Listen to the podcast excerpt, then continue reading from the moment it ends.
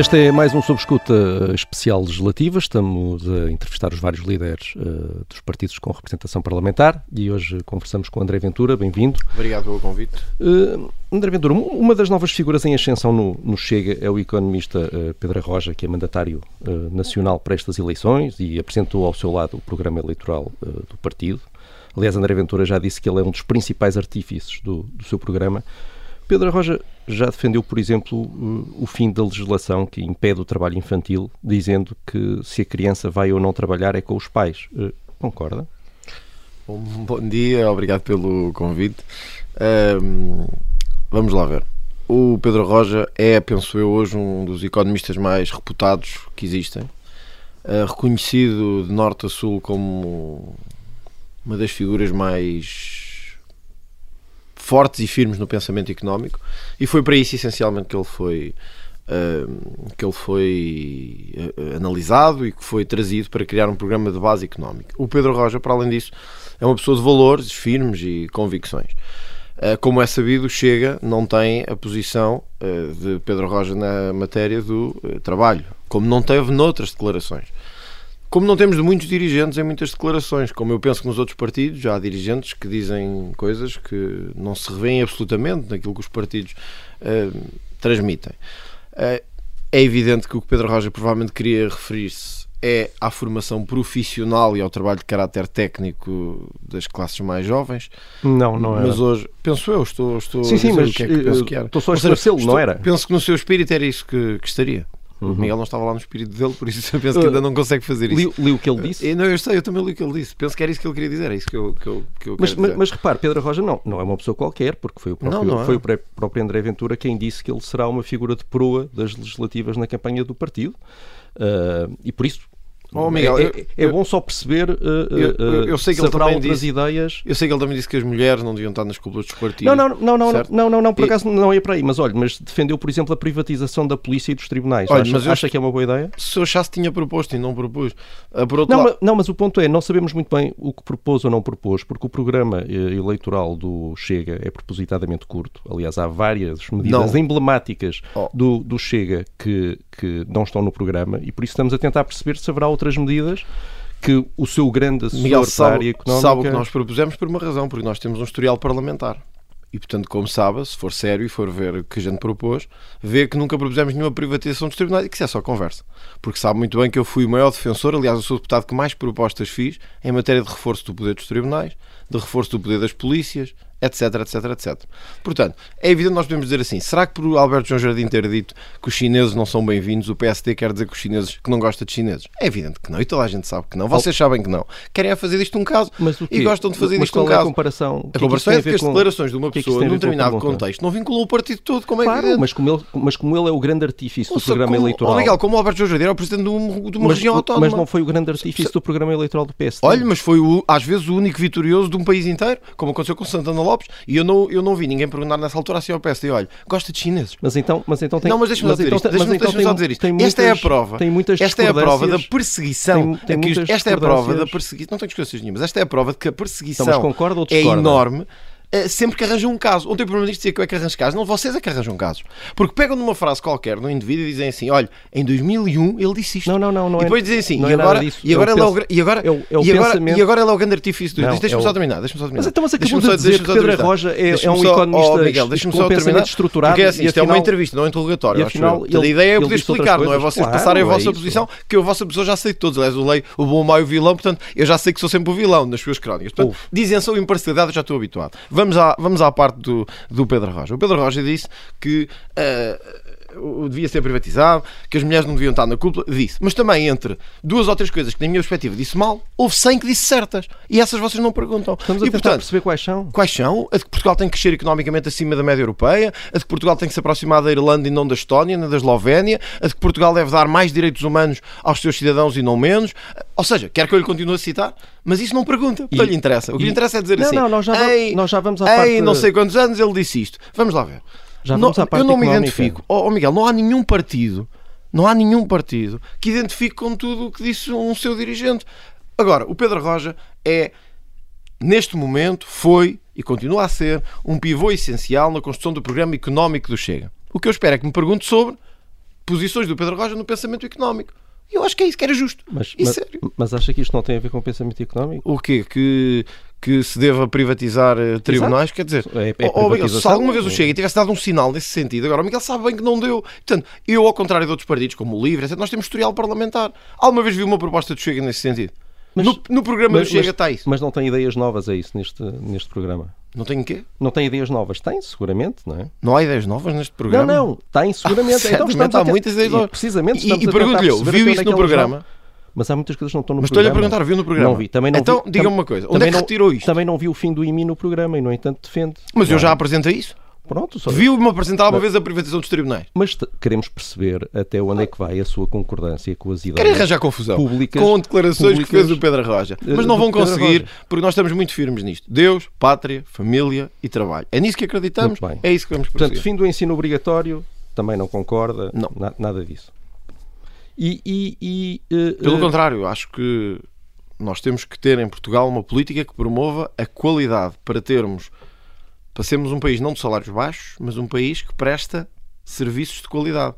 E para isso precisamos ter formação. E precisamos ter um dos países mais elevados ao nível da formação. Portanto, se isso não está no programa, foram declarações de um membro do partido, meu Deus, deixa-me dizer-lhe uma coisa, o partido tem 40 mil. É o segundo ou terceiro maior em Portugal. Vocês, se quiserem ver o que é que toda a gente pensou, vá ver e depois podemos ficar aqui 3 dias. Você pergunta-me assim, olha, a Maria Odelira disse que em 2011 devíamos acabar com os fatos de seda. E eu digo-lhe, olha, sabe, eu não concordo com isso. Depois vamos ver o que é que disse o João Castro. Depois a Maria... Não é suposto. Vamos lá a coisas que interessam aos portugueses, ao programa, à política económica, à política fiscal, que é isso que interessa às pessoas. Vamos lá. Então vamos lá, vamos à política económica. No seu programa defende a implementação de uma reforma mínima garantida equivalente ao salário mínimo. Isso sim. Portanto, vamos só tentar perceber, não haverá nenhuma reforma abaixo de 705€, mesmo para quem nunca descontou ou para quem descontou muito pouco? Ora bem, este é um dos pontos centrais da nossa proposta. Eu pedi, olhe, ao Pedro Rocha, também, entre outros, para fazer um estudo nacional do que seria preciso para acabarmos com a vergonha que é termos pessoas com reformas muito baixas. E a ideia que tínhamos, a ideia principal, era conseguirmos aproximar tendencialmente estas reformas do salário mínimo nacional. Porque não faz sentido nós termos um salário mínimo nacional em vigor e termos pessoas, como eu mostrei ontem no debate com o Sr. Primeiro-Ministro, a receberem 293€ de pensão. E eu mostrei ontem. Diziam que não existia também. Colegas vossos diziam que não existia, que era demagogia, não existia. Mas estão lá, à prova de todos e à vista de todos. E então a nossa ideia foi... Bom, vamos lá tentar equiparar as coisas. Então pedimos um estudo. No início de fevereiro, 6 de fevereiro, penso eu, vamos apresentar com números, com uma reforma. 6 de fevereiro? 6 de fevereiro. Então, vamos apresentar depois das eleições, porque é uma proposta legislativa que vamos apresentar. Mas qual é a vantagem de apresentar uma proposta no programa eleitoral sem a discriminar? Porque a gente gosta de ser eleitos. Ou seja, primeiro nós vamos ganhar essa força. Pois, mas precisa, os portugueses, os eleitores, terão o direito de saber quanto é que custa essa medida. Não, mas isso eu já lá vou. Eu estou-lhe a dizer, vamos apresentar os detalhes da proposta. No dia 6 de fevereiro vamos apresentar com números o que... Mas não conseguiram apresentar antes porque só esta parte. Porque isto é um estudo que envolve múltiplas variantes e queremos fazê-lo... Podia ter pedido o estudo mais cedo. Podíamos, mas ouça, isto é o que é. Como sabe, o partido tem um deputado e tem que concorrer contra 229. Uma questão de transparência, só isso. Quando um partido se vai a votos, gosta de ser avaliado pelas propostas que tem. Não é bem de transparência, porque eu não vos vi fazer a mesma pergunta ao António Costa quando disse que ia aumentar o salário mínimo. António Costa virá cá e teremos a oportunidade de fazer essa pergunta aqui. Mas os senhores estavam lá. E, portanto, não ouvi ninguém perguntar assim, tem os números, lá está, pô, chega uma coisa para o PS outra. Mas já estamos habituados a isto. Estamos a dar uma oportunidade de explicar os números. Mas é isso que... Mas deixa-me então dar a explicar. No dia 6 de fevereiro vamos apresentar ao país todo, com números, com dados, porque é que é possível em Portugal a crescer 3%, com um corte de 18 milhões em abusos todos os anos nas gorduras do Estado e com um crescimento de 3%, chegar ao pagamento de reformas mínimas relacionadas com o salário mínimo. A proposta que fazemos é a distinção de cerca de 26 entidades, que depois serão expostas também, entidades que basicamente duplicam funções, uma média de crescimento de 3% ao ano mínima, queremos obviamente pôr o país a crescer muito mais, mas isto partindo de pessoas que só conseguimos fazer um crescimento de 3%, uma redução que não é muito significativa, mas que se refere ao aumento da fiscalização na subsidiodependência e um corte de cerca de 26 a 30 entidades que serão identificadas também por serem, muitas vezes, algumas estão nas regiões autónomas, outras estão no continente, e por duplicarem funções. Uma proposta desta natureza custaria qualquer coisa, ou pode chegar aos 6 mil milhões de euros. Sim. É difícil porque não apresentou números, mas as propostas que agora enumerou chegariam para pagar esses 6 mil milhões de euros? Até chegariam para mais, se o crescimento económico for desta ordem. Portanto, é uma proposta assente. Não é a velha lógica de que o salário aumenta consoante a produtividade aumenta. É, numa lógica de crescimento económico, que não é muito irrealista, 3%, penso eu, não é uma coisa completamente absurda, com o corte em termos de prestações sociais não devidas e com a extinção de vários organismos, como digo, de 26 a 30, tanto quanto sei que o estudo apresentará, conseguiremos fazer o que Portugal há muito tempo devia ter feito, que era conseguir termos uma reforma mínima para os nossos pensionistas. Nós temos em Portugal um problema que eu acho que é muito sério. Nós damos muito mais a quem ou nunca trabalhou ou não quer trabalhar, e não damos nada a alguns que, porque quando trabalhavam o sistema contributivo não era como é hoje, como aconteceu na agricultura durante muitos anos, e essas pessoas ficam sem nada. E, portanto, então deixa-me perguntar-lhe, se qualquer pessoa puder receber esta reforma de que está a falar, no limite, isso quer dizer que alguém que passou a carreira toda, por exemplo, a fugir à Segurança Social, tem direito a ser beneficiada? Não, se a pessoa fugiu à Segurança Social, tem direito a ir para a prisão. Isso é um crime. E, então, portanto, se a pessoa não descontou para a Segurança Social, tem direito a ser beneficiada? Não, porque isso é uma contraordenação e um crime, não terá direito a ser beneficiada. Mas alguém que não trabalhou durante a vida toda, não pagou para a Segurança Social, tem direito a esta reforma mínima nacional? Não trabalhou a vida toda, ou se isso era estruturalmente contrário àquilo que nós entendemos. Nós queremos dar isto a quem trabalhou a vida toda, não é a quem nunca trabalhou. Quem nunca trabalhou e fugiu aos impostos pode ir para a prisão, que é o melhor caminho. Mas como estava a dizer, há pessoas que durante a vida não trabalharam por alguma razão, ou que estiveram, por exemplo, na agricultura e que não têm uma carreira contributiva. Vamos lá ver. Quem trabalhou na agricultura, trabalhou. É que esse é que é o erro do atual sistema. Houve muitas pessoas, provavelmente familiares nossos, que trabalharam durante 50 anos na agricultura, mas o sistema contributivo, fiscal e de incidência não existia como existe hoje. Estas pessoas hoje ganham 100 euros e 200. O VAR teve na prisão a ganhar 3 mil. Vai ter a capacidade de comparar e de atribuir a reforma mínima às pessoas que considera certas. Esse é que é o objetivo, senão caímos no disparate do rendimento básico universal, que é o salgado está em casa a receber 500 euros. Quer dizer, isso é o disparate absoluto, não é isto que queremos. O que queremos é quem trabalhou, quem está no sistema de trabalho, mas por razões diversas contribuiu menos porque o sistema era muito diferente. É preciso não esquecer que até os anos 80, nem até 74, até os anos 80, o sistema de incidência dos impostos sobre rendimento era praticamente existente. O sistema de impostos de rendimento sobre as empresas era praticamente inexistente. Basta ver que, aliás, muitas das nossas ex-colónias ainda têm um sistema fiscal, agora já um bocadinho diferente, mas praticamente rudimentar, porque é dessa tradição anterior portuguesa. Mas vai reforçar a fiscalização sobre quem foge à Segurança Social? Só para que isto fique claro, que eu acho que isto é um ponto importante do ponto de vista da política económica. O que nós queremos é, sabendo que isto tem um custo muito significativo, conforme disse, impedir que haja em Portugal pensionistas que não recebem pelo menos o que recebe o salário mínimo. Isto, evidentemente, depende de terem trabalhado efetivamente, mesmo com um sistema contributivo diferente, e portanto que tenham pago menos, e que não tenham cometido fraudes nem abusos, porque esses nós nem precisamos chegar a essa reforma. Na nossa perspectiva, quem comete fraudes e abusos nem sequer os rendimentos mínimos de inserção deveria ter. Portanto, isso vai ficar completamente afastado. Agora, reconheço uma coisa, e aí sim, agora, ao contrário da outra pergunta que fizeram, esta é uma pergunta fundamental, porque vai ter um impacto macroeconómico muito significativo e, confesso, pode ter implicação noutros investimentos que eventualmente possam não ser feitos em Portugal por causa desta medida, para ser sério. E, portanto, provavelmente vamos ter que, já falei da extinção de alguns organismos, e vamos identificar quais são, que eu não gosto de conversa que fique no ar. Mas isso não chega aos 6 mil milhões. Vamos ver se chega ou não. Com o crescimento de 3%, com o corte na fraude e no abuso, e com a extinção em Portugal de organismos que não servem objetivamente para nada, vamos conseguir chegar lá. E eu acho que essa era a reforma que Portugal... É que são 6 mil milhões é muito dinheiro, para Miguel. Sempre. Certo. Não é num ano, mas é sempre. Miguel, estas pessoas merecem isso. Estas pessoas foram os que permitiram que nós estivéssemos aqui hoje. Se há Portugal hoje é porque as pessoas trabalharam antes de nós e permitiram aos nossos pais e avós e bisavós que nós hoje tivéssemos as condições para ter estudado, para ter tido um país um bocadinho decente e que alimentaram muito do nosso país, produziram, E hoje damos-lhe 200 euros ou 300. Quer dizer, eu acho que isto é estruturalmente grave. Vamos avançar. Portanto, ainda no plano económico. Esta é a reforma provavelmente mais estrutural que o Chega quer fazer, e lá está, o professor Pedro Rocha teve aí, como o professor Gabriel Mita Ribeiro e outros, tiveram um papel muito importante que eu queria agradecer aos coordenadores do gabinete de estudos. Ainda no seu programa, na parte económica do seu programa, promete diminuir o peso do Estado na economia, reduzindo os impostos e reduzindo mais do que proporcionalmente a despesa pública.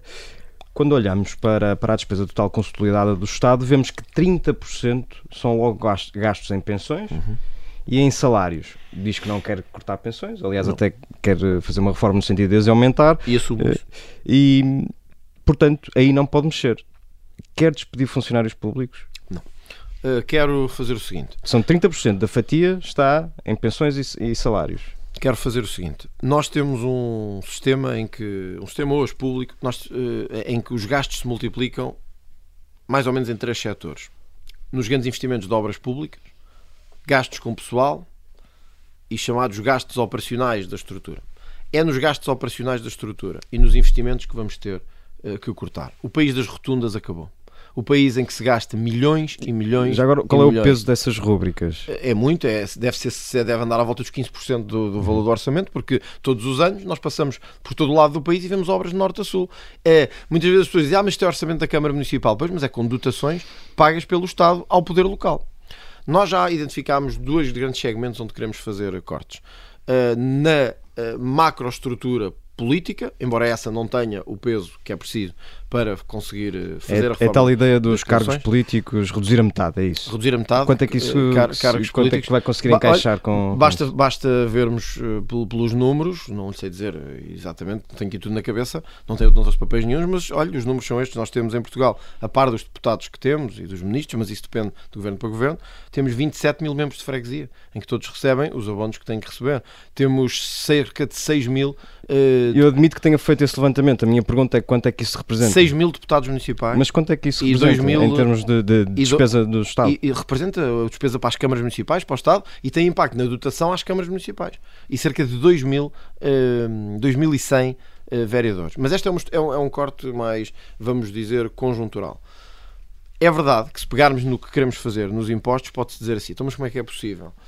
Deixe-me só, para não lhe cortar o raciocínio mais à frente, ainda sobre a questão dos cargos políticos, que é um tema importante para si, deixe-me só perguntar, colocar uma questão.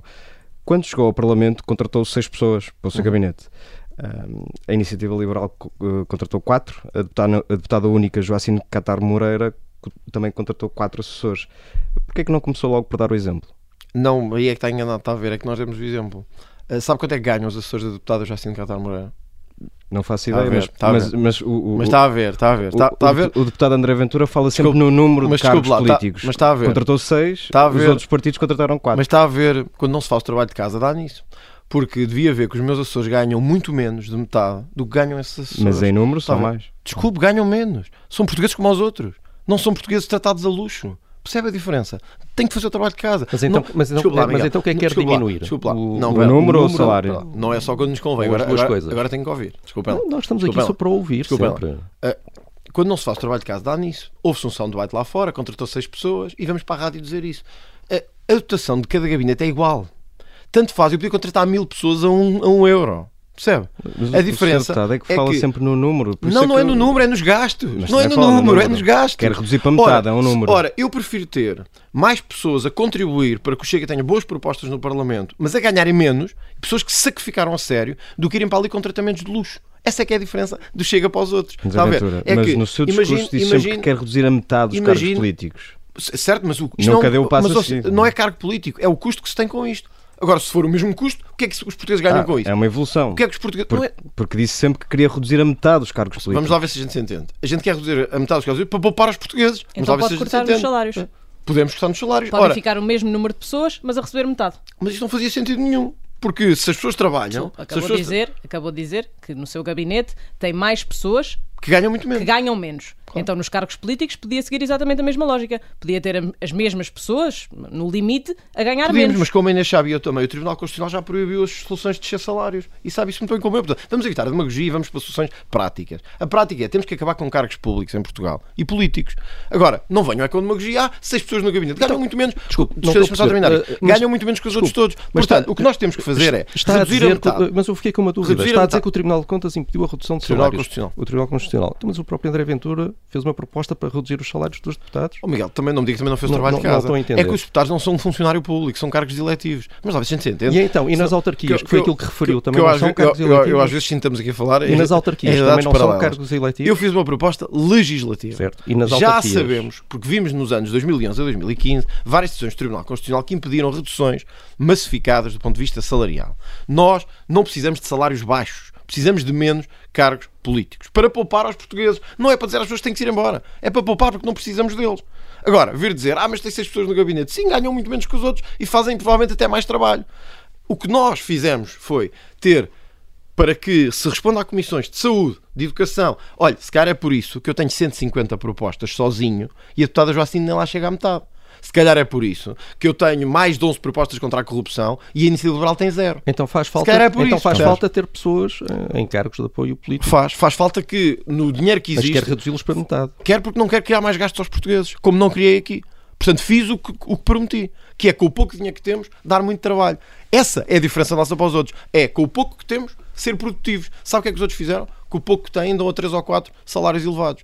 Eu prefiro ser produtivo para os portugueses. Mas eu recusei o meu abono como autarca, propus reduzir o meu próprio salário, só que todos os outros partidos proibiram, e acreditem nisto. Vou continuar até ao fim a propor a redução do meu salário. Não é pelo meu salário, porque todos precisamos de dinheiro. É porque nós temos que ser os primeiros a dar o exemplo aos portugueses de que não é só exigir cortes lá fora, também os devemos fazer a nós próprios. Essa é a nossa diferença para os outros partidos. Portanto, já percebemos que quer reduzir os cargos políticos para metade, mas admite que haja mais pessoal de apoio político nas autarquias, no Parlamento, no Governo. É isso, pronto. Mas vamos passar à frente. Não, desculpa lá, é falso o que está a dizer. Mas foi o que disse. Não vamos estar a insistir, mas foi o que disse. Vamos lá ver se entende. A lei estabelece uma dotação para os cargos, percebe? É uma dotação, não é o número de pessoas. A lei não estabelece o número de pessoas. Estou a discutir uma posição de princípio. Quero dizer os cargos políticos para metade. Todos para metade. Todos. Não há pessoal de apoio nem não apoio. O seu gabinete teve mais que os outros. Portanto, admitiu que era mais útil, mesmo pagando menos, que era mais útil ter mais pessoas. Eu acho que não está a perceber. Não há cargos do gabinete. O gabinete tem uma dotação. A gente pode escolher as pessoas que quiser. Pronto, não há cargos. Percebe? A diferença é que chega-se à Câmara Municipal, estão lá os cargos já definidos. Assessor principal, assessor adjunto, assessor disto, assessor daquilo. Percebe isso ou não? E o André Ventura escolheu 6. E os outros escolheram 4. Oh, homem, veja se percebe o que eu estou a dizer. Nas Câmaras Municipais há cargos tipificados. Ali não. Ali escolhe as pessoas para trabalhar para um deputado. Não tem nada a ver com redução. Vamos reduzir a metade todos os cargos políticos. Sejam de apoio, sejam de não apoio. Vamos reduzir todos. Para metade, em Portugal. Não é preciso desenhos. Reduzir para metade. A campanha eleitoral vai ser assente nisto. O Chega vai acabar com metade dos cargos políticos em Portugal, sejam de apoio ou de não apoio. Vamos avançar até porque há rubricas mais importantes, aliás, em termos de despesa. Sempre com este objetivo. Não gastar mais dinheiro aos portugueses. Vamos avançar. Em 2021, a despesa da Administração Central do Estado foi de 76,4 mil milhões. Só os Ministérios da Saúde e da Segurança Social gastaram 34 mil milhões. O seu objetivo é reduzir também a despesa do Estado. Vai cortar na saúde ou na segurança social? Bom, na segurança social é sabido que nós... Não. É um dos... Não, que sim. Está difícil isto hoje. Estou a ver que vocês estão um bocado trocados. Nós na segurança social temos a única proposta que nenhum outro partido tem, que é fazer a fiscalização do abuso. Nas várias prestações sociais, onde andamos há muitos anos a pagar acima do que devemos. E por isso... Evidentemente que esse será um dos sinais de corte. Nós não podemos continuar a ter, como temos tido, o pagamento de prestações sociais como do rendimento social de inserção, o antigo rendimento mínimo garantido, aos valores que temos. Muita gente diz assim, bom, mas o rendimento social de inserção tem um valor hoje de centenas de milhares de euros pago anualmente. É verdade. Mas desde que foi criado, se não me engano pelos números, obviamente não tenho aqui agora, estamos a falar de cerca de 1,7 mil milhões de euros. Isto, como se pode ver pelos números orçamentais, é uma brutalidade. Isto significa que essa é uma das variantes onde nós temos que cortar. Eu costumo usar o que interessa é o orçamento ano a ano. Sim, eu estou só a dizer para as pessoas verem a magnitude do que se vai gastando em parcelas que nós dizemos assim, bom, isto são 400 mil euros ou 500 mil, certo? Mas em 3 anos, ou 5, ou 7 de um orçamento, que é assim que as pessoas veem a sua vida. As pessoas não veem a sua vida com os meses orçamentais. As pessoas veem a sua vida numa lógica de médio prazo. As suas medidas é que têm que ser vistas em termos de anos orçamentais. Certo, porque... Miguel, aqui eu estou só a dar um exemplo do que se gasta às vezes com rubricas que parecem mais pequenas, mas que depois têm uma grande magnitude. O ponto é que estamos a falar de 34 mil milhões por ano e, portanto, de facto, essa fatia dos apoios sociais é mas 34 milhões não é tudo para o RSI. Não é o que eu estou a dizer. É para todas as... Precisamente, o que eu estou a dizer, o ponto a que estou a chegar é que para cortar substancialmente as despesas do Estado, André Ventura chega lá, quer cortar despesas do Estado. Tem logo à partida um bloco de metade das despesas da Administração Central que vão para a saúde e para a segurança social. Pronto. E se o seu grande ponto, um dos seus grandes pontos é cortarmos apoios sociais, que são uma migalha deste valor, não vai muito longe, porque vai continuar a ter aqui uma pedra enorme de despesas. Já ficou claro, até no meu debate com o Rui Rio, e eu penso que o PSD concordará com isto também, pelo menos foi o que eu entender, que o que está aqui em causa é uma moralização do sistema. É não termos a 1 quilómetro quem vive do Estado e tem tudo, e quem vive no outro quilómetro não tem nada. Eu percebo isso. O nosso ponto aqui era tentar perceber aonde é que vai fazer os seus cortes. A questão da moralização está entendida. Primeiro explicar agora o porquê da moralização nos apoios sociais. Parece-nos importante que os portugueses sintam que o esforço que todos fazem é para todos e não apenas para alguns. Certo? Eu acho que isso é um ponto decisivo e eu acho que não preciso mostrar que há fraude e abuso. Todos vemos isso, os relatórios mostram isso, enfim, era facílimo de demonstrar. A saúde. Vamos à saúde. Nós temos hoje um orçamento gigantesco para a saúde. É verdade. Mas em 2020, no orçamento suplementar que foi aprovado, que foi o último orçamento suplementar, o orçamento que foi aprovado, nós tínhamos cerca de 542 milhões, se não me engano, no último orçamento suplementar de 2020. Talvez não tenho aqui agora os números, mas é o que me lembro. Para a saúde. Para a TAP íamos colocar 900 milhões. O dobro. O PSD e o PS aprovaram este orçamento suplementar. Este é um exemplo do que devemos cortar em termos orçamentais. Eu defendi salvar a TAP e vou continuar a defender, porque acho que é importante nós termos uma companhia que sirva aos interesses estratégicos de Portugal, mas uma coisa é defender salvar a TAP, outra é defender colocar 900 milhões na TAP. Eis um exemplo onde podemos cortar, e onde podemos cortar e exigir eficiência. As pessoas dizem, mas como é que se corta se exige eficiência na TAP? Vocês não sabem. Só em multas e atrasos e indenizações a TAP gasta milhões de milhões todos os anos. Mas deixa-me perguntar sobre a TAP. Só dizer isto, Inês. Este é um exemplo de onde podemos cortar. Mas eu, antes disso, para explicar porque é que na saúde se pode cortar mais. Porque o que está acontecendo na saúde em Portugal é um caso caricato. Não é falta de dinheiro. É que todos os anos nós despejamos centenas de milhões sobre a saúde sem exigir uma gestão eficiente, cuidada, quer do ponto de vista da eficácia, quer do ponto de vista dos cortes e da forma como é gerido do desperdício. Ora, nós estamos convencidos que uma gestão cuidada da saúde, olha, tínhamos um exemplo, quando o Hospital de Braga deixou de ser uma PPP e passou para a esfera do Estado, os gastos mais do que duplicaram e a eficiência mais do que diminuiu em dobro, e esse é um exemplo de onde podemos, com parcerias entre públicos e privados, ir buscar uma melhor gestão à saúde e conseguir poupar nas nossas contas cerca de 1/4 do que se gasta hoje na saúde para podermos ter então a compensação que queremos fazer aos portugueses e à classe média na parte fiscal. É com as PPPs que se resolvem os problemas da saúde? É com uma parceria entre públicos e privados na saúde que se resolve esses problemas, mas não só esses. Resolve-se também o da eficiência do atendimento. Porque em Braga nós tínhamos um hospital, por exemplo, em Braga, temos Cascais, Loures, outros, de qualidade. Hoje o serviço está altamente degradado. As consultas estão atrasadas, as pessoas estão à espera de consulta há meses e não têm esse atendimento. Portanto, por cegueira ideológica, destruímos uma parcela importante para os portugueses, que é a saúde. E dizem assim, então como é que vamos cortar? Olha, se tivéssemos o modelo que aplicámos em Braga em todos, tínhamos tido cerca de menos 1/4 do orçamento para a saúde. E só aí conseguiríamos equilibrar o que nós queremos ir, por exemplo, buscar ao IMI e ao IRS. Portanto, isto não é nenhum milagre económico, eu não sou nenhum gênio da lâmpada. Mas basta olhar para o que se gasta em Portugal para perceber que o que estamos a gastar em saúde, em desperdícios, em fraude, em duplicação de instituições, é escandaloso. Falou aí da TAP. O Estado não vai propriamente colocar 3,2 milhões na TAP, como aconteceu, todos os anos, e isto não resolve propriamente o problema estrutural do Estado na economia. Não. De qualquer das formas, gostávamos de perceber a sua situação. Disse aí que concorda com salvar a TAP. Sim. Admite ou não a privatização da companhia? Sim, admitimos, não é isso que está em causa, isso admitimos. Nós, tudo o que não for nacionalizações, nós admitimos. Agora, isto não pode ser feito à moda da Iniciativa Liberal, que é o que interessa é privatizar tudo e sem qualquer critério, seja como for. O que interessa é chumbar todos os projetos que é para apoiar. Vamos lá ver. O país não é só o Chiado e a Foz. O país tem mais do que isso. Portanto, isto não é dos betos da linha. Isto tem pessoas reais. Na TAP há funcionários, há milhares de famílias. Há uma série de empresas que estão dependentes da TAP direto ou indiretamente. Não só a falar da Grundfos, mas de muitas outras. Mas, por exemplo, o CDS e a Iniciativa Liberal põem como condição para aprovar um governo que a TAP seja privatizada. Admite negociar esse ponto ou isto está fora de questão? Primeiro, o CDS exigiu que é que seja para aprovar um governo, é para rir hoje em dia. Portanto, acho que isso nem sequer devia ser motivo de conversa. Agora, para nós não é esse o ponto. O que nós exigimos duas coisas. Que o plano fosse levado ao Parlamento. Primeiro. Quer dizer, nós passámos o ano todo a dizer assim: temos que levar o novo banco ao Parlamento. Temos que levar as PPP ao Parlamento. Temos que levar o BPN ao Parlamento. Quando o Governo diz que tem um plano para a TAP, isso é que o Governo não vai para o Parlamento. Sabem porquê? Porque quando exige a despedir, a cortar, nenhum partido se quer vincular. E o Chega foi um que disse, não, vamos discutir no Parlamento como discutimos todos os outros. Primeiro critério, isto tem que ir para o Parlamento. Tem que ser o Parlamento e não um gabinete do Pedro Nuno Santos a decidir como é que se vai fazer a gestão da TAP. 2. A TAP não precisa só de determinar quantos milhões é que precisamos.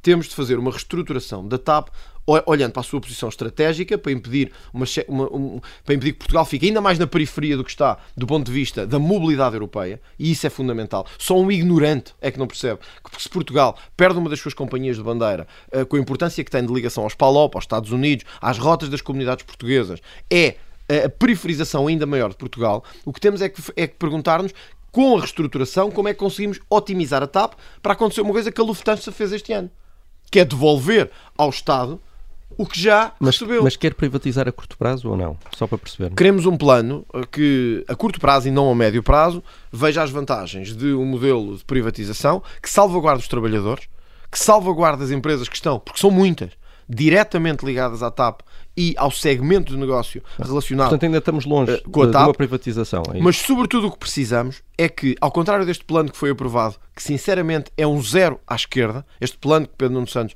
conseguiu aprovar em Bruxelas, falta uma coisa, Miguel, dou-lhe um exemplo. Vamos pôr lá não sei quantos não, mas já percebemos. Vamos seguir para outros. Deixa-me só dizer isto. Vamos pôr lá não sei quantos milhões. Pergunta que fica. Quando é que os vamos receber? É uma pergunta que os cidadãos podem fazer depois de ter visto o que aconteceu ao novo banco, que é: ok, vamos lá despejar não sei quantos milhões. Quando é que vamos receber? Isso não está no plano. Como é que vamos salvaguardar os postos de trabalho? Alguém acredita? Vão-se cortar 18 faixas de horário. 18 faixas de horário. Só para ficar claro. Alguém acredita que não é para já a privatização? Alguém acredita que cortando 18 faixas de horários os trabalhadores se vão manter todos em funções? Portanto, é este plano irrealista que era preciso contornar. Sim, admitimos a privatização da TAP. Nunca esta privatização desorganizada e selvagem que a Iniciativa Liberal e o CDS querem fazer. Já percebemos. Admitimos que a TAP... Agora, ponto fundamental para nós. Defendi e continuo a defender. Sei que no meu partido há quem pense o contrário. Na minha perspectiva, a TAP tem que ser salva. Vamos só falar um bocadinho de impostos. Okay. Temos 15 minutos. Se amanhã fosse eleito Primeiro-Ministro... amanhã não, dia 30. No dia 30. Em quanto é que reduziria o IRS e qual é o calendário de evolução para a tal taxa fixa? Olha, mais uma vez, eu porque gosto de... e até porque há uma dimensão fiscal que eu gosto particularmente de estudar, nós defendemos de facto tendencialmente, eu ontem disse isso ao Primeiro-Ministro, uma taxa única, tendencialmente, ou seja, eu não quero aplicar uma taxa única amanhã, dia 30, nem dia 31. Nós defendemos que no prazo provável de 2 legislaturas conseguimos chegar à taxa única. E porquê é que digo em 2 legislaturas? Uma taxa única de IRS em Portugal tem que ser combinada neste primeiro momento com um nível de isenções, porque caso contrário, quem ganha menos seria muito mais penalizado. Portanto, vamos admitir isenções ou até 700 euros ou até 800 euros, para que o sistema fique mais ou menos equilibrado. Estamos a falar de um valor que é cerca de 1% do PIB, em termos de estimativa, se ficássemos com uma taxa única. Mas isso é um valor elevado. As pessoas pensam 1% do PIB é nada, 1% do PIB é imenso. O que significa que isto tem que ser feito de forma gradual. Portanto, o que é que nós propomos? Que primeiro se reduza e se simplifique as taxas. Eu, pessoalmente, sou favorável a um primeiro segmento de 3 escalões, mas, por exemplo, a Irlanda, que eu me lembro, tem 2. Há outros países com 2. E tem funcionado muito bem. Tendência... E esses 3 escalões, qual seria a taxa? Seria escalões que conseguissem abranger uma taxa mínima para rendimentos, portanto, acima dos 850, até onde fosse a isenção. Depois, outra para a classe média já mais consolidada e uma para a classe mais elevada. Portanto, para conseguir fazer, apesar de tudo, uma função social das taxas de IRS. Admitiria 3. A Irlanda tem 2 e é um país muito mais rico que nós e com um crescimento muito superior. Por outro lado, é preciso termos a noção disso e aí a Iniciativa Liberal tem razão. Há já países com uma taxa única que nos ultrapassaram. O caso da Estónia, por exemplo, que nos ultrapassaram em números económicos. Portanto, isto significa que é possível e que é justo. O que não podemos é fazer de uma vez, num país como Portugal, habituado à multiplicação de escalões, uma revolução fiscal desse género, imediatamente feita no imediato, poderia provocar uma sensação de instabilidade muito grande. Portanto, para clarificar, o que é que defendemos? Temos a noção que isto significa cerca de 1% do PIB, do ponto de vista macroeconómico. Queremos fazê-lo em 2 legislaturas. Primeiro, eu admitiria entre 2 a 3 escalões para reduzir a progressividade, esta ideia de que quem mais trabalha tem que ser mais penalizado. Portanto, 2, 3 escalões para acabar com essa ideia. E, à medida que o cenário macroeconómico seria equilibrante, caminharíamos para uma taxa única de IRS, garantindo sempre que as classes mais baixas não pagariam este IRS, com uma isenção que eu admito ser...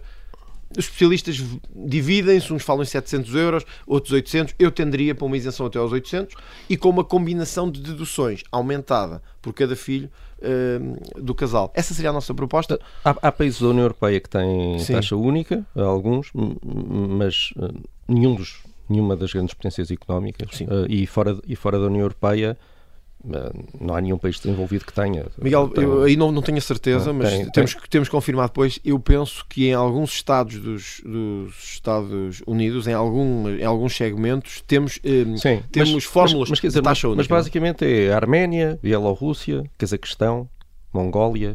Estes países são um bom modelo? Não, mas a Estónia ultrapassou-nos e não é um mau modelo nesse aspecto. Sim, há pouco tínhamos dito que não queria olhar para a Estónia, mas sim, dentro da União Europeia. Mas dou-lhe outro exemplo: Hungria, República Checa, sim. Roménia, Bulgária. A Roménia não é um bom exemplo. A Bulgária é um mau exemplo por outras razões, mas são exemplos que existem, apesar de terem quase todos vindos do antigo Bloco de Leste, que têm economicamente crescido e muito. O que significa que nós precisamos, e eu admito que aqui digam, bom, mas essa pode não ser a melhor solução. É um dos casos onde estamos abertos à negociação. Não, OCDE, não é? Banco Central Europeu, Banco Mundial, fizeram estudos muito aprofundados. Sim, eu sei, eu conheço. E são altamente críticos da taxa única. Dizem que não é eficiente, nem é justa. E acha que estão enganados? Acho, nesse aspecto, porque estão a ver apenas a lógica imediatista. Não estão a ver a lógica a médio e curto prazo. É difícil combinar estes valores, vamos ver. De um lado está um sistema a que nos habituámos a viver, que é quem vai ganhando mais, paga mais, não só em valor, mas em taxa, em proporcionalidade, não é? Por outro lado, a ideia que se enraizou hoje nos países do sul da Europa, sobretudo em Portugal, Espanha, França e mesmo na Alemanha, é a ideia de que quem mais trabalha é quem mais é penalizado. É na encruzilhada destes dois que temos que encontrar soluções. Por isso é que nós defendemos que uma taxa única com isenções é justa. Eu vou-lhe dar outro exemplo, para não dar apenas o da Estónia. Como disse, a Irlanda tem apenas 2 escalões, se não me engano. Ora, a OCDE pode, em justiça, olhar para a Irlanda e dizer que é um país subdesenvolvido? Ou dizer que é um país pobre, não, ou que não é um país justo? O estudo da OCDE foi sobre a Eslováquia e a conclusão a que chegou, pode discordar, claro, é que a flat tax não é. Miguel, mas pergunto-me, alguém acha hoje que a Irlanda está numa situação má? Não, aqui o ponto é que há uma série de outras coisas, por exemplo, no que diz respeito aos descontos para a segurança social, que tem grande influência, por exemplo, em países como a Eslováquia, e portanto não é só a taxa única. Na realidade teríamos que importar muito mais coisas. Miguel, mas por isso é que eu fui o primeiro a dizer-lhe, se formos sérios nesta análise, percebemos que isto não pode ser feito de um dia para o outro, não é? Tem que ser feito com tempo. E por isso é que o Chega admite que haja um primeiro momento de 3 escalões, um segundo momento de 2 escalões e um terceiro momento final, provavelmente em 8 anos, de uma taxa única. As contas estão feitas, como eu vos disse, estamos a falar de cerca de 1% do PIB, que com o aumento de eficiência que essa simplificação também ia gerar, podia ficar mais ou menos em metade, em 0,5% do PIB de impacto. Ora, 0,5% do PIB de impacto, mas beneficiar assim a classe média como uma taxa única, na nossa perspectiva, iria beneficiar, com mais rendimento para as famílias e mais disponibilidade de poupança, isso para nós era importante. Portanto, temos bons exemplos, e eu volto a sublinhar, a Irlanda é um bom exemplo, e a ideia de que não existe taxa única no mundo e que isso é uma coisa do Chega em Portugal e da Iniciativa Liberal é falso também, como o Miguel disse. Não dissemos isso. Não estou a dizer que foram vocês, mas há os socialistas e os bloquistas gostam muito de dizer que isto não existe em lado nenhum. Existe, e até é curioso, conforme o Miguel disse, existem alguns países que cá há poucos anos eram socialistas e eram comunistas. Portanto, vamos avançar. Só para terminar de dizer isto, Inês, eu acho... E há muitos países que tiveram e deixaram de ter porque não funcionou. Miguel, se me perguntar assim, tenho 100% de certeza que isto funciona? Obviamente que não tenho.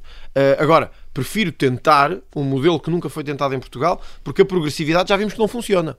Só tem empobrecido a classe média e, como eu disse, e podem confirmar isto que é verdade, em 2019 a classe média portuguesa tinha menos poder de compra do que em 2009. Muito, porque em 2019 e 20 batemos recordes de carga fiscal. Ora, se isto tem corrido tão mal, porque não tentaram outro modelo? Eu acho que vale a pena pensar nisto. Vamos então avançar e perceber aqui uma questão que gostávamos que ficasse esclarecida. A questão do apoio ou não numa eventual maioria direita continua a arrastar-se, sem que ninguém perceba muito bem qual é que é a posição, a sua e também a de Rui Rio. Nós vamos por partes e pedimos clareza. Rio vence as eleições no dia 30 de janeiro, forma um governo, não inclui o Chega, apresenta-se no Parlamento, a esquerda apresenta uma moção de rejeição. Como é que o André Ventura vota o seu grupo parlamentar se o vier a eleger? Não, é preciso aprovar o programa de governo no Parlamento. Não é preciso uma moção de rejeição, penso eu que tem que ser. Mas a esquerda já disse que o fará, portanto... Mas eu penso que isso não é preciso, porque vai o programa de governo para ser aprovado. Aliás, eu lembro-me, corrijam-me se estiver enganado, eu já vou responder porque não me esqueci. Pedro Passos Coelho, no governo, no segundo, foi à Assembleia com o programa de governo... Teve uma moção de rejeição. O programa de governo não tem necessariamente de ser votado, mas há a prerrogativa de apresentar uma moção de rejeição? O programa foi e foi o que aconteceu. Portanto, o que me estou a perguntar é se vai acontecer um cenário parecido, é isso? Se a esquerda o fizer. Se a esquerda o fizer, qual é o seu voto? Bom... Eu primeiro queria contestar essa ideia de que eu não tenho sido claro nisso, porque eu acho que tenho sido. Admito que talvez não seja completamente perceptiva, mas acho que tenho sido claro. Nós estamos muito focados em ter uma maioria direita em Portugal e queremos ter essa maioria direita. Portanto, o ONU não tem que ser, o ONU não pode estar do nosso lado, tem que estar do lado do PSD, que tem dito que não. Aliás, eu ouvi o Rui Rio dizer que abdica de governar se depender do Chega. Esta pergunta nasce precisamente porque o Rui Rio tem feito esse raciocínio. Vou ao Parlamento, apresento um programa de governo, o Chega faça o que quiser. Daí a nossa pergunta. Olha, eu sei que não é a vossa função, mas o que é que vocês fariam? Temos uma maioria. Imaginem, 8% ou 9% do Chega, 30% do PSD, 4% da Iniciativa Liberal. Não sei o que o CDS terá. Rui Rio diz que se lixe o Chega, que se lixem os eleitores do Chega. É contra tudo e contra todos. Não quer saber de corrupção, não quer saber de taxas de IRS, não quer saber de desperdício no Estado, não quer saber de reformas da justiça. Ele que decidam o que é que fazem. O que é que vocês fariam? André Ventura, a questão não é essa. Se este cenário estiver em cima da mesa, e disse que tem sido claro e pedimos-lhe clareza, vota contra ou vota a favor? Voto contra, como é evidente. E se Rio não colocar ministros do Chega no governo... caso isto sequer ainda esteja em cima da mesa, mas aceitar negociar consigo reformas na segurança social, no sistema de justiça, Inês, no sistema político, no setor agrícola. Admite ou não assinar um acordo parlamentar? É uma questão fora da equação, porque eles já disseram que não o farão, porque a Iniciativa Liberal e o CDS já disseram que não aceitam nenhum apoio sequer do Chega ao Executivo. E, portanto, o que é que a direita consegue? Mas aqui o que interessa é o Chega. Não, o Chega é muito claro. Ou seja, Miguel, o Chega eu já disse isto. O exemplo dos Açores não vai ser repetido. O exemplo dos Açores não vai ser repetido. Portanto, não admite nenhum cenário em que haja apenas um acordo de incidência parlamentar. Não admito. A única hipótese é ministros do Chega. Eu ainda estava no Congresso, eu disse, leiam os meus lábios. Se o Chega não tiver participação no Executivo e se depender dele, não há nem Rui Rio, nem o diabo que os carregue, não há nenhum deles a passar pelo muro que vai ser o Parlamento. Porque nós não estamos aqui a brincar. Nós temos propostas que são para ser levadas a sério. Quem votar no Chega no dia 30, e eu acredito, hoje já nos vamos ter uma sondagem num dos canais de televisão, e eu acredito que vai haver muita gente a votar no Chega no dia 30. Quem votar no Chega não está a votar em nós para a gente levantar a mão e baixar a mão. Está a votar em nós porque quer-nos no governo. Mas aqui o ponto não era esse. É se Rui Rio admitir negociar aquelas reformas... Mas quais? As mesmas que negociam nos Açores. As mesmas que negociam nos Açores e que não foram cumpridas. Para si Miguel, não é possível. Olha, eu vou ser sincero, não sei se devia dizer isto aqui hoje, mas vou dizer, eu não confio no PSD. O PSD promete fazer coisas, não faz. Eu vou-lhe dar o exemplo. A Segurança Social, que há pouco estava a perguntar, o PSD teve quantos anos no governo em 47? 18? 19? 20? Não me lembro sequer. Alguma vez fez a reforma da Segurança Social que era precisa? Nunca. Nós só vamos ter reforma da Segurança Social a sério, com corte no desperdício e no abuso, no dia em que houver um ministro do Chega na República. O PSD teve 20 anos no governo. Alguma vez viu reformas da Justiça? Não, o que vimos foi Rui Rio baralhar-se todo. Há três formas. Há três formas de prisão perpétua. E repare depois, agora queria dizer isto aqui. Rui Rio agora diz que é contra a prisão perpétua. Eu nunca vi tamanha incongruência. No debate comigo, todos vimos Rui Rio dizer assim, se for este modelo que está em causa, isso somos contra. Portanto, o outro é porque é a favor. Agora diz que é contra outra vez. E, portanto, se me perguntar assim, eu confio que este PSD fará as reformas que o Chega exige? Nunca na vida. Portanto, só há governo de direita se o Chega conseguir transformar, efetivamente, esse governo de direita. E, portanto, acho que mais claro não podia ser. Mais claro não se me perguntar, vai ao Parlamento, qual é o nosso voto? Se for esse cenário em que não nos ouviram, não quiseram saber... Não é esse que não ouviram e não quiseram saber. É o cenário em que não há nenhum ministro do Chega no governo. Miguel, é o sinal que nos ignoraram e que não quiseram saber da votação das pessoas. Está certo. Portanto, o nosso voto é muito claro. E, portanto, depois das eleições, o que eu espero é que não venha ninguém perguntar assim, então e agora vai mesmo inviabilizar o governo? Porque está claríssimo. Quem votar no Chega quer uma ruptura. E eu não gosto de enganar os eleitores. É mesmo para isso. A experiência dos Açores nunca mais se vai repetir. Nós não confiamos que PSD e CDS façam as reformas que o país precisa. Certo. Disse publicamente ontem, já que se vai vacinar e que acredita na eficácia das vacinas. Foi um dos não foi pontos... isso que eu disse, mas disse que me ia vacinar. Mas não acredita na eficácia das vacinas? Acredito que há eficácia em alguns pontos, acredito que há menos eficácia em outros. Acho que como cidadão informado tenho esse direito, não? Ainda tenho esse direito. Não, só estou a tentar perceber se ia vacinar e não acreditasse na eficácia que era estranho. Sim, acho que, à primeira, acho ridículo um primeiro-ministro, não é o vosso caso, mas acho ridículo um primeiro-ministro com um país a cair aos bocados estar preocupado se eu estou vacinado ou não. Mostra bem a fibra de que é feito António Costa. Aliás, espero que ele ainda hoje se lembre daquilo que ouviu ontem. E quando chega a um debate com a saúde como está, ser essa a preocupação. Agora, o que eu disse ontem, eu repito. Se estou arrependido de não ter sido vacinado, não estou arrependido, porque eu ia ser vacinado no momento em que os políticos tinham prioridade sobre os outros. E eu não aceitei isso. Não, esse ponto já está... Aliás, eu disse na altura no Parlamento isto. Eu serei o último português a ser vacinado, porque antes de mim estão os polícias, os bombeiros, os jornalistas, os funcionários judiciais, todos. E assim foi, e assim cumpri. Tive a infelicidade, em agosto contraí Covid-19, tive alguns sintomas, mas passei com, enfim, comparando com outros cenários, bastante melhor, e agora, em fevereiro, terei que tomar essa decisão, porque há um período de recuperação, como sabem, após a pessoa contrair Covid, há um período de recuperação que a DGS não aconselha à vacinação. Quando terminar esse período em fevereiro, já o disse à CNN, digo aqui ao Observador, admito que me possa vacinar. Agora, também quero deixar este claro, nós não podemos criar este ambiente de que quem não se vacina é louco, ou é um desvairado, é uma decisão pessoal. Em França há milhares de profissionais de saúde que não se vacinaram. E são profissionais de saúde. Na Alemanha há uma percentagem elevadíssima da população que quer mais informações e não se vacinou. Portanto, vamos lá acabar com esta ideia de que quem decide não se vacinar é um criminoso, não pode ir a restaurantes, não pode ir a bares, só falta ter que andar com uma faixa no braço a dizer não vacinar. André Ventura, só estávamos a tentar perceber. Não estou a dizer só vocês. Miguel, se acredita ou não acredita na eficácia das vacinas. Deixa-me dizer isto. Eu acho que nós não somos carneiros. Temos direito e dever de nos informarmos. Certo? E, portanto, isto teve a informar-se. E eu procurei informar-me. Eu não sou daqueles que ouço o Primeiro-Ministro falar e vai a seguir fazer o que ele diz. E agora já chegou a uma conclusão. Cheguei à conclusão de que, efetivamente, em termos de impacto nos internamentos, em termos de impacto na existência de doença grave ou de sintomatologia mais grave, a vacina tem alguma eficácia. Pode ter condições e consequências também, algumas consequências secundárias, mas acho que no balanço informativo hoje, eu, pessoalmente, optei, admito, por me vacinar, mas sou eu. E acho muito mal este ambiente que se criou de que quem não se vacina é um criminoso. Acho muito mal, porque é chamarmos as pessoas de estúpidas. Quando temos pessoas, olha, temos agora o melhor tenista do mundo na Austrália, retido num hotel porque não está vacinado. Mas que mundo louco de apartheid sanitário é este que estamos a criar? Mas já percebemos. Isso é muito importante, que isto fique claro. Um dos candidatos, um dos cabeças de lista do Chega nestas eleições é Paulo Ralha, que já foi militante do PS, já foi candidato a deputado pelo Bloco e foi apoiante de Marisa Matias nas presidenciais de 2016.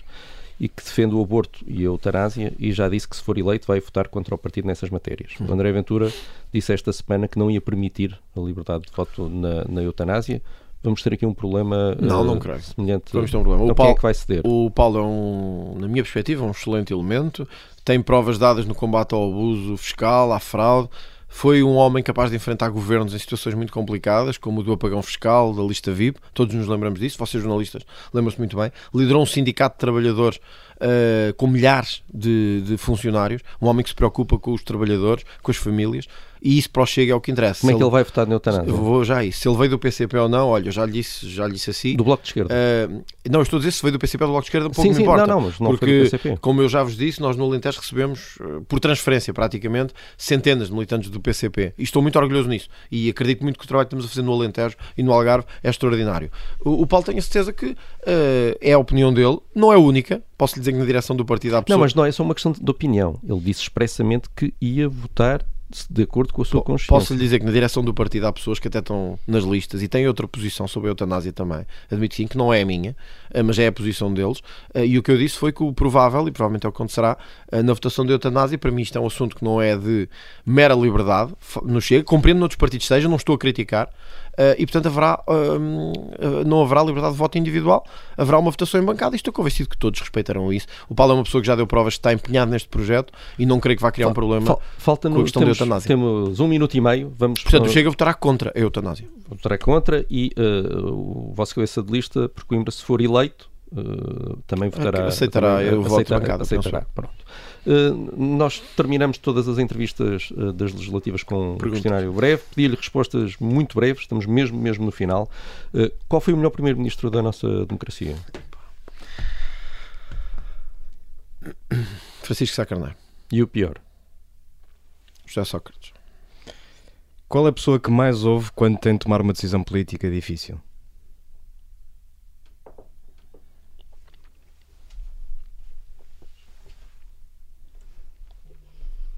Deus. Em que partido votaria se o Chega não existisse? Já votou num, portanto não é assim tão difícil esta. Olha, votaria no PSD, mas como o Cunhal mandou votar no Soares, tamparia os olhos e votaria no PSD, mas com muita reserva mental, sinceramente, e este PSD mais ainda. Dê-nos o nome de um político de outro partido que gostaria de ter num dos seus governos.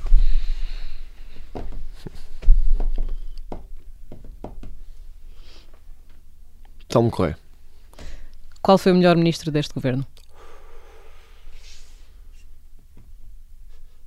Sei que agora existem algumas suspeitas sobre ele, mas continuo a acreditar na seriedade do trabalho que foi feito. Pedro Siza Vieira. Sei que agora há uma série de coisas sobre os negócios que estão em causa, mas eu acho que portanto, sei que do meu eleitorado não acha isso. Eu acho que Pedro Siza Vieira é um homem sério. E acho que é um homem sério e trabalhador. E finalmente, peço uma resposta mesmo rápida. Qual foi o seu maior fracasso político? Os Açores. Até hoje, aquilo que fizemos nos Açores aparentemente era uma coisa boa e tornou-se numa coisa que perturbou e menorizou o Chega. Não voltarei a permitir que isso volte a acontecer. Talvez tenha sido o maior fracasso político meu, pessoalmente, e também do Chega. André Ventura, obrigado. Foi obrigado mais pelo convite. Mais um Sob Escuta especial legislativas. Voltamos em breve.